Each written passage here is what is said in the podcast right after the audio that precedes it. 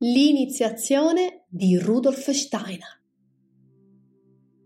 La vita dell'uomo si svolge alternandosi fra tre stati: la veglia, il sonno popolato di sogni e il sonno profondo senza sogni.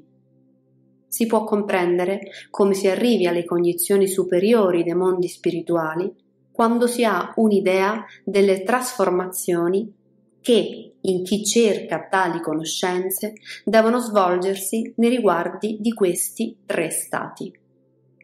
Prima di sottoporsi ad una disciplina per arrivare a tali conoscenze, la sua coscienza è sempre interrotta dalle soste di riposo del sonno.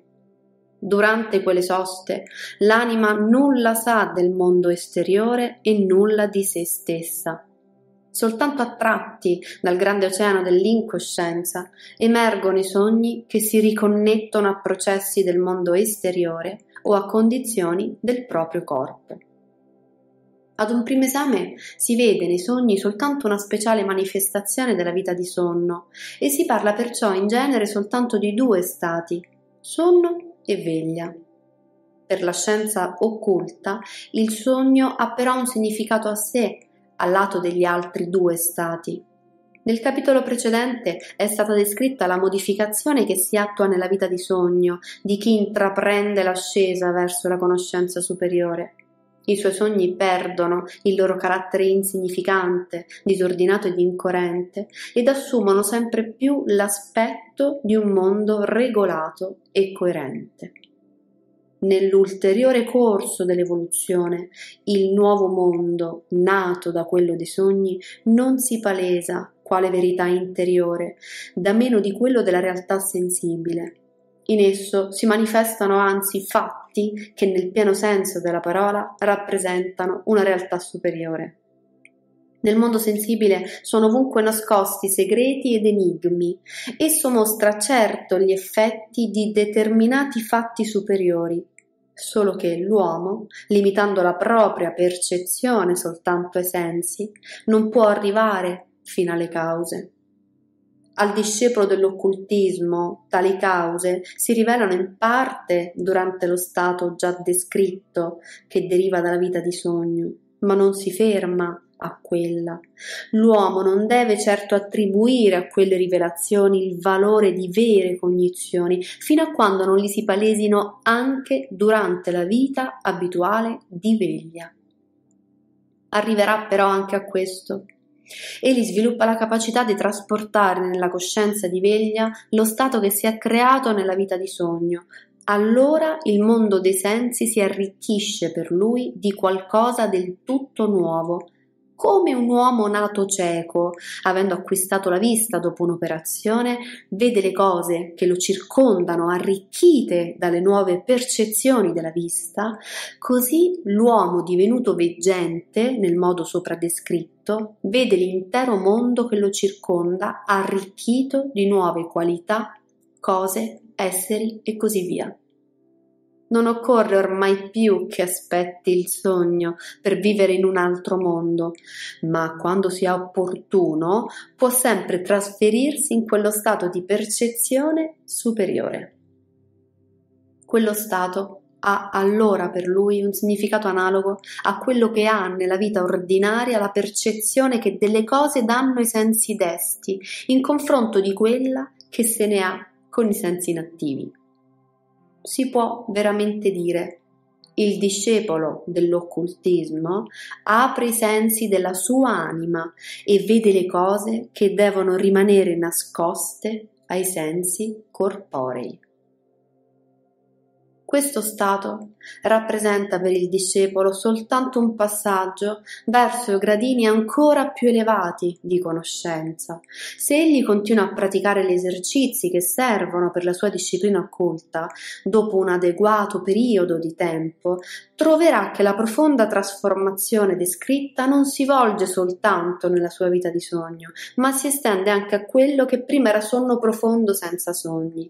Egli osserva che la completa incoscienza in cui prima si trovava durante quel sonno è ormai interrotta da esperienze coscienti isolate. Dalle tenebre del sonno affiorano percezioni di un genere che prima non conosceva. Naturalmente non è facile descriverle, perché il nostro linguaggio è creato soltanto per il mondo dei sensi e non si possono perciò trovare che parole approssimative per ciò che non è affatto parte del mondo dei sensi. Non di meno bisogna pur far uso di parole per descrivere i mondi superiori ed è possibile riuscirvi soltanto ricorrendo a similitudini ma poiché nel mondo ogni cosa è affine ad altra, si potrà così raggiungere l'intento. Le cose e gli esseri dei mondi superiori sono perlomeno abbastanza affini a quelli del mondo sensibile perché, con buona volontà, si possa riuscire a formarsi un'idea di quei mondi superiori anche con le parole usate per il mondo dei sensi. Si deve però essere sempre coscienti che in tali descrizioni dei mondi soprasensibili vi è molto che deve essere similitudine e simbolo. La disciplina occulta stessa si svolge perciò soltanto in parte per mezzo delle parole del linguaggio ordinario. Dall'altra parte, per la sua ascesa, il discepolo impara un modo di esprimersi simbolico che gli si presenta come naturalmente. Lo deve acquisire da sé durante la disciplina occulta. Questo però non impedisce che per mezzo di semplici descrizioni, come quelle che qui si danno, si possa imparare qualcosa sulla natura dei mondi superiori. Per dare un'idea delle esperienze sopra descritte, che sorgono all'inizio dal mare dell'inconscio durante il sonno profondo, non si può far meglio che paragonarle ad una specie di udito. Se ne può parlare come di parole e di suoni percepiti, come le esperienze dei sogni si possono indicare giustamente come un modo di vedere paragonabile alle percezioni dei sensi, così i fatti effetti del sonno profondo si possono paragonare ad impressioni auditive. Per inciso, occorre soltanto osservare che il vedere è anche per i mondi superiori ciò che vi è di più elevato. Anche in quei mondi i colori sono qualcosa di superiore ai suoni e alle parole. Nel corso della sua disciplina occulta, il discepolo non percepisce però subito nel mondo spirituale i colori superiori, bensì i suoni inferiori. Soltanto perché il discepolo, per la sua evoluzione generale, è già più adatto al mondo che si manifesta nel sonno popolato di sogni, vi percepisce subito anche i colori per il mondo superiore che si svela nel sonno profondo, egli è ancora poco adatto, perciò esso gli si rivela inizialmente in suoni e parole. Più tardi potrà elevarsi anche qui ai colori e alle forme. Quando il discepolo si avvede di avere esperienze nel sonno profondo, è suo primo compito di rendersele quanto più possibile definite e chiare. All'inizio ciò riesce molto difficile perché la percezione di quel che si sperimenta in quello stato in principio è debolissimo. Dopo il risveglio si sa di aver sperimentato qualcosa, ma non si può affatto dire che cosa fosse. Durante questo stato iniziale l'importante è rimanere tranquilli e sereni, non abbandonarsi neanche per un momento all'irrequietezza e all'impazienza.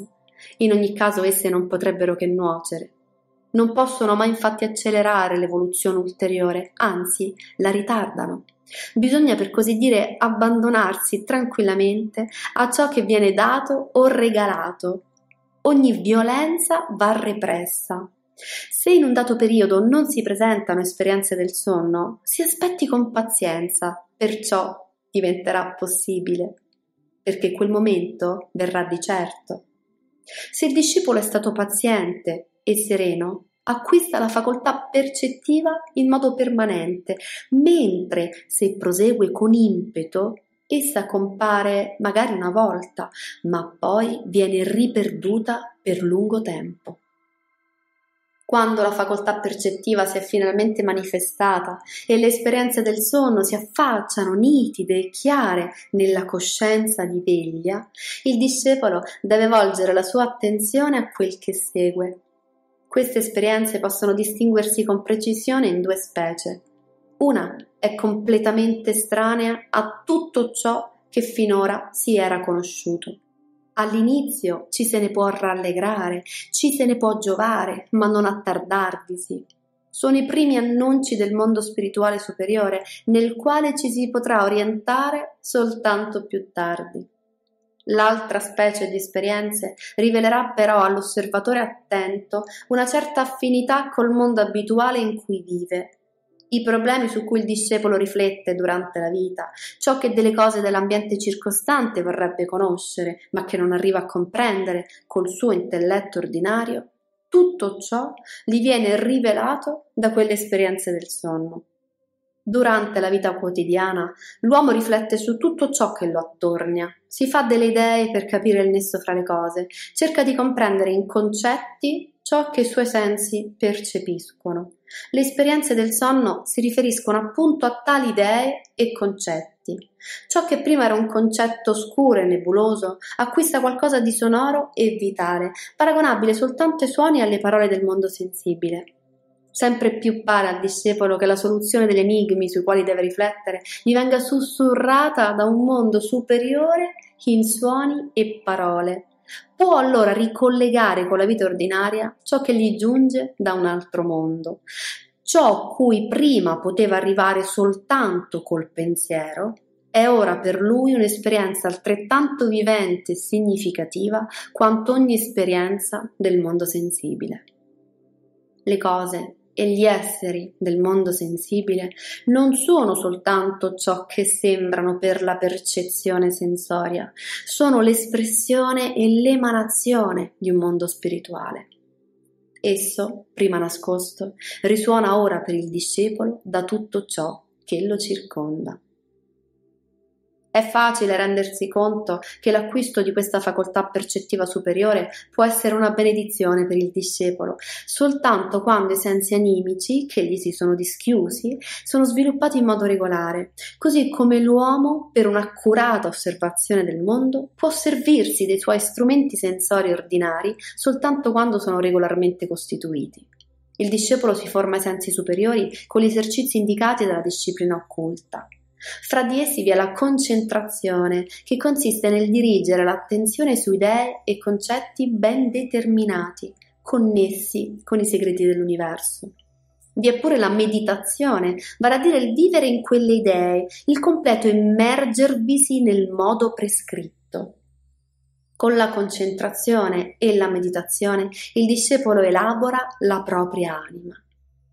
Vi sviluppa così gli organi animici della percezione. Dedicandosi al compito della meditazione e della concentrazione, la sua anima cresce nel suo corpo, come l'embrione umano cresce nel corpo della madre. Quando poi le singole esperienze già descritte si presentano durante il sonno, è vicino il momento della nascita dell'anima fattasi libera. Con quegli esercizi essa è letteralmente diventata un altro essere che il discepolo fa germogliare e maturare in sé.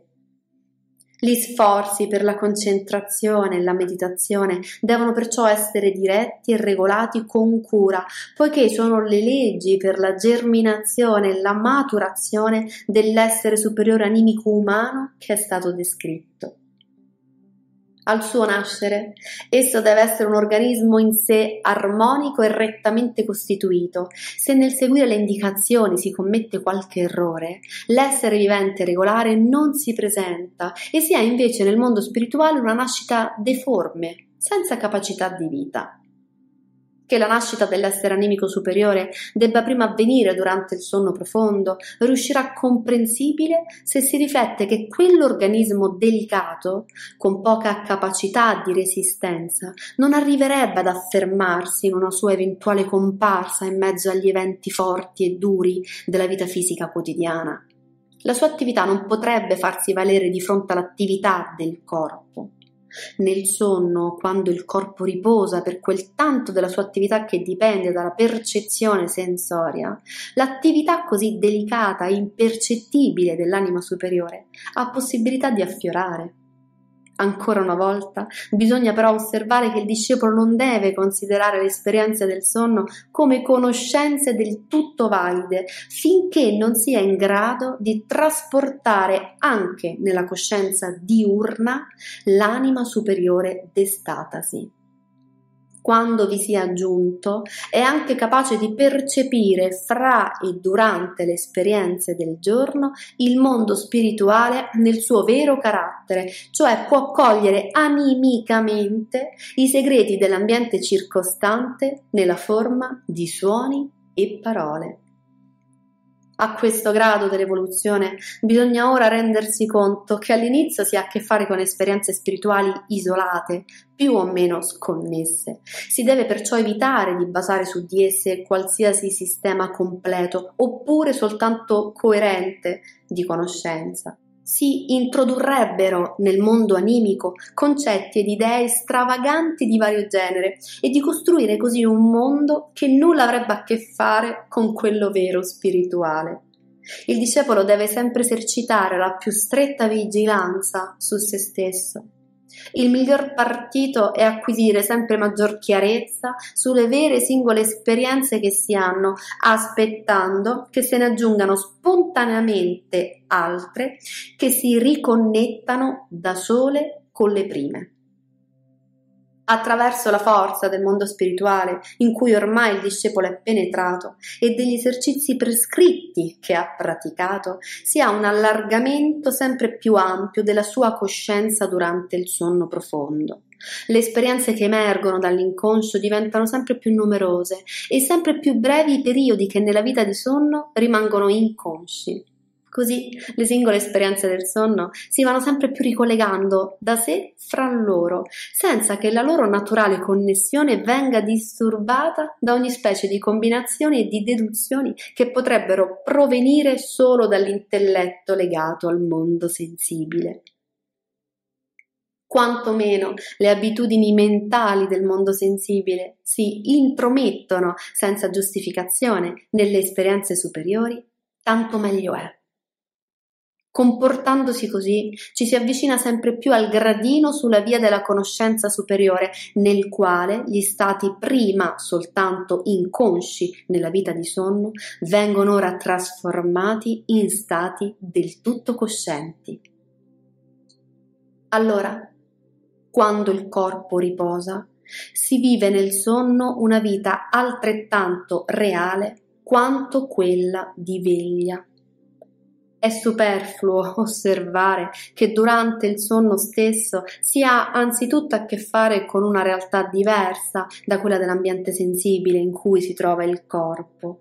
Ricollegare le esperienze superiori del sonno con l'ambiente sensibile circostante è cosa che si impara e che si deve imparare per rimanere saldi sul terreno del mondo sensibile e non diventare visionari.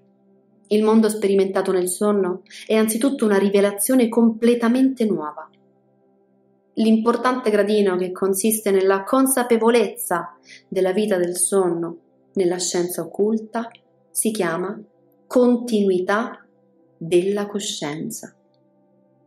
Nel discepolo che ha raggiunto questo gradino, le esperienze e le vicende non subiscono sosta durante i periodi in cui il corpo fisico riposa, in cui nessuna impressione viene comunicata all'anima attraverso gli strumenti sensori.